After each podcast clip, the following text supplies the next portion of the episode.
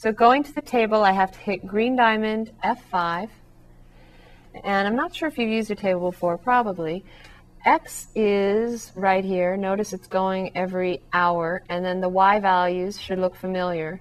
Notice we don't have the 108 at two and a half hours. Now, let's at least look at the half hour. I want you to see that the data matches. To change your table, I need to go to table set, which you might be able to see above F4, TBL That way you can set your delta X and and get your corresponding values. So if you hit green diamond F4, it says table start. Yeah, we want it to start at time zero.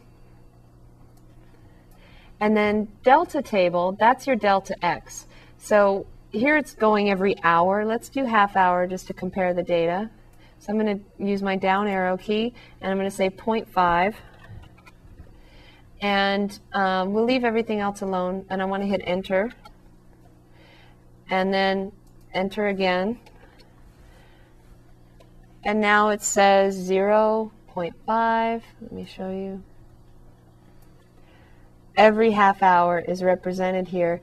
And notice 14, 44.44, these numbers should look familiar. And you can keep scrolling down all the way to five hours. And it'll go past five, but it doesn't apply to us. There's a 108.51, and then there's five hours. Um, that's zero. I don't know why it's doing, oh, Hmm, I'm not sure why it's doing that. Oh, because it's it's writing it as negative 1 times 10 to the negative 10th. You see right here on the entry line, I'll show it, make it bigger. Instead of 0, it's saying negative 1 times 10 to the negative 10, um, which in effect is 0, right? If you're dividing by 10 to the 10th power, that's pretty much 0, isn't it? So, um, so this is the data, and we already know that. But the point is, now that we have a formula, we could use, set the delta x to anything we wanted. So if I want to set delta x, so I go green diamond F4 for table set, I'm going to set delta x to be 0.1 instead of 0.5. And I'm going to hit enter twice. And now it's going to show me for every tenth of an hour what my position is based on the formula. So you can see that after two hours, we already knew we'd traveled 100 miles. After 2.1 hours, we've traveled 103.02 miles. We have more data now than we had before. Now that's going to be helpful because now, what if I found the average rate of change between these two points? Wouldn't that give me a better representation of my speed because I'm only looking at a difference of, of one tenth of an hour time? One tenth of an hour is how many minutes?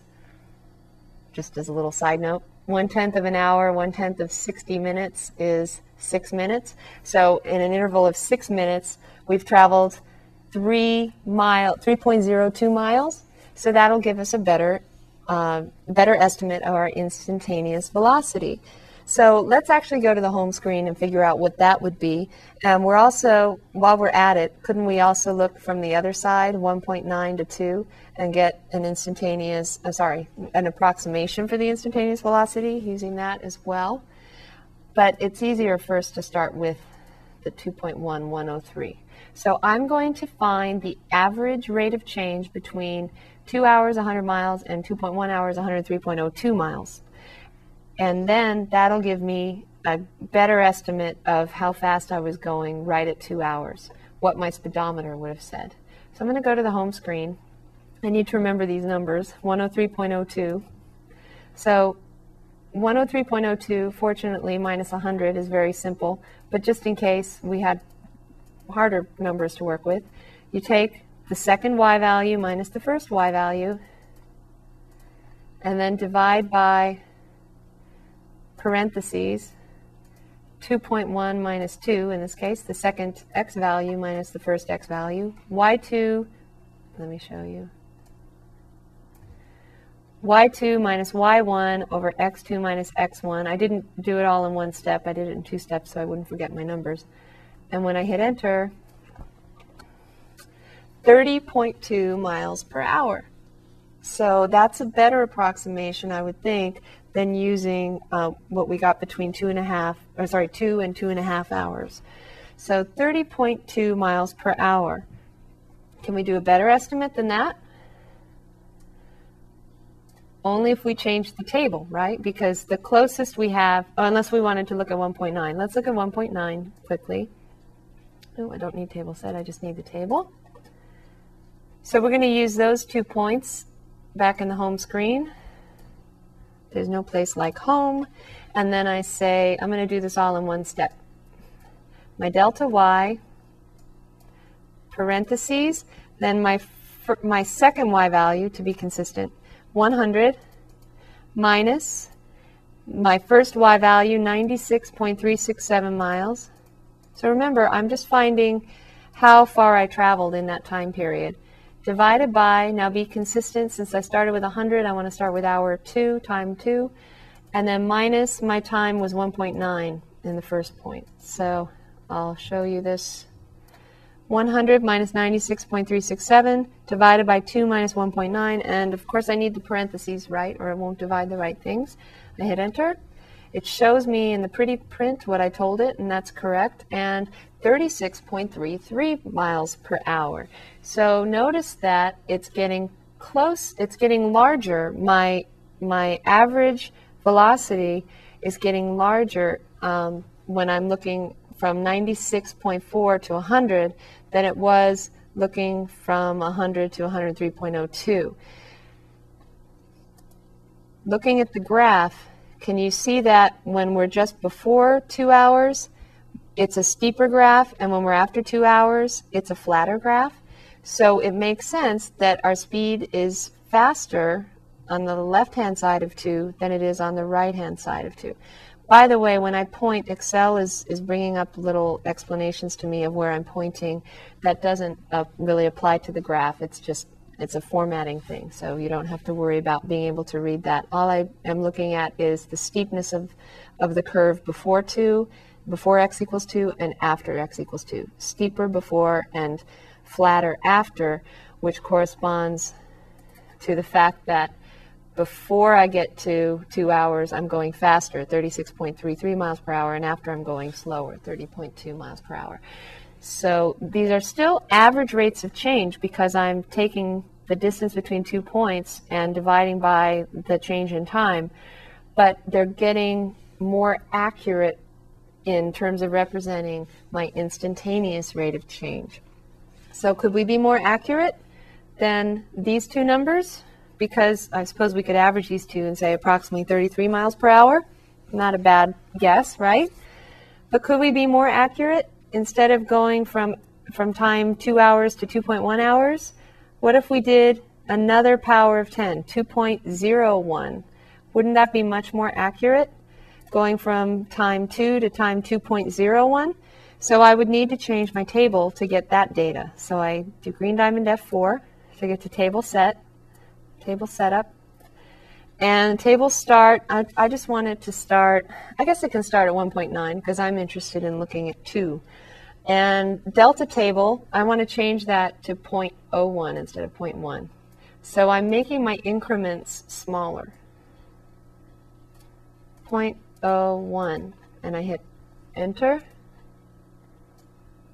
So does your table setup look like this? I don't really care where it starts as long as your delta table is 0.01.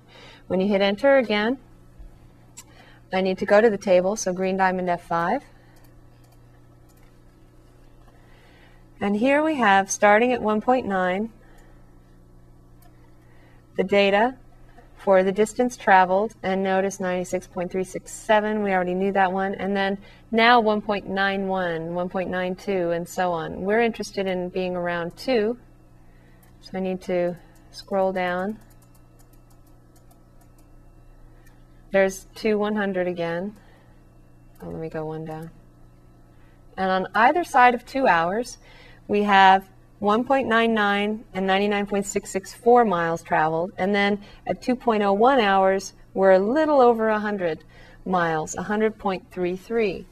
So we could use either set of points. We could use the 2 and the 2.01 or the 1.99 and the 2 and get approximations for the speed at 2 hours by using two average rates of change for very small time intervals. So let's do that. Let's, as practice, use this data. You might want to pause the screen right here and use this data with your calculator to get the average rate of change between 1.99 and 2 and between 2 and 2.01, and then we'll come back and see if you got the same numbers I did. Okay, back in the home screen, to get those slopes, I'm going to do the same thing I did previously, but I just have different data. So you can either retype, which I think in this case would be easier, or you could change your numbers. I'm going to go ahead and just retype here parentheses. I'm going to go from 1.99 to 2 first, and then we'll go from 2 to 2.01. So my second point is at hour 2, and it's 100, so I don't want to confuse and do x first. Delta y always on top, the output on top, the input on the bottom. So 100 minus 99.664, close the parentheses, divide by the denominator 2 minus 1.99 delta y over delta x. My average velocity there is 33.6 compared to 36.33. So notice when I get closer to 2, it's getting to be a smaller rate of change. And that should make sense, again, thinking about the graph.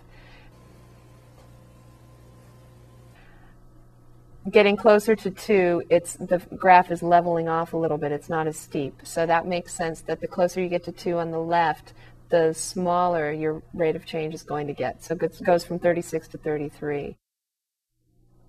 Back at our calculator, we can see we have the 36 and then the 33.6. Now let's look at going from the other direction. So parentheses, I'm going to take 100.33 is my second distance traveled minus 100 divided by parentheses 2.01 minus 2. So in 1 100th of an hour, we traveled 0.33 miles, which turns out to be, understandably, 33 miles per hour. Notice the decimal point just moved two places because we divided by 1 100th. So we multiplied by 100. Instead of 0.33 here, we have, oops, you need to see that. Instead of 0.33 here, we have that divided by 1 100th, so it's 33 miles per hour. So now look, there's much a much smaller discrepancy between the left-hand side and the right-hand side. Approaching from the left, we had 33.6 miles per hour, and approaching from the right, I'll show you what I mean by that in a minute, approaching from the right, we had 33 miles per hour. So now to the nearest mile per hour, we're almost there, right? Because this rounds up to 34 miles per hour and this is 33 miles per hour. So if you wanted to average them and say about 33 and a half miles per hour, that would be a pretty good estimate, wouldn't it? We could be even more accurate if we did what? And I promise we won't do this too much more for this problem. Just one more time. How could we be more accurate? What if we change our table set to delta table, meaning delta x of 0.001. So I'm going to put one more decimal point in there. 0.001, another power of 10. I hit enter twice, and then I go to the table, and it's starting at 1.97. I want to I want to just look at 2 and 1.999. It's going to take me a while.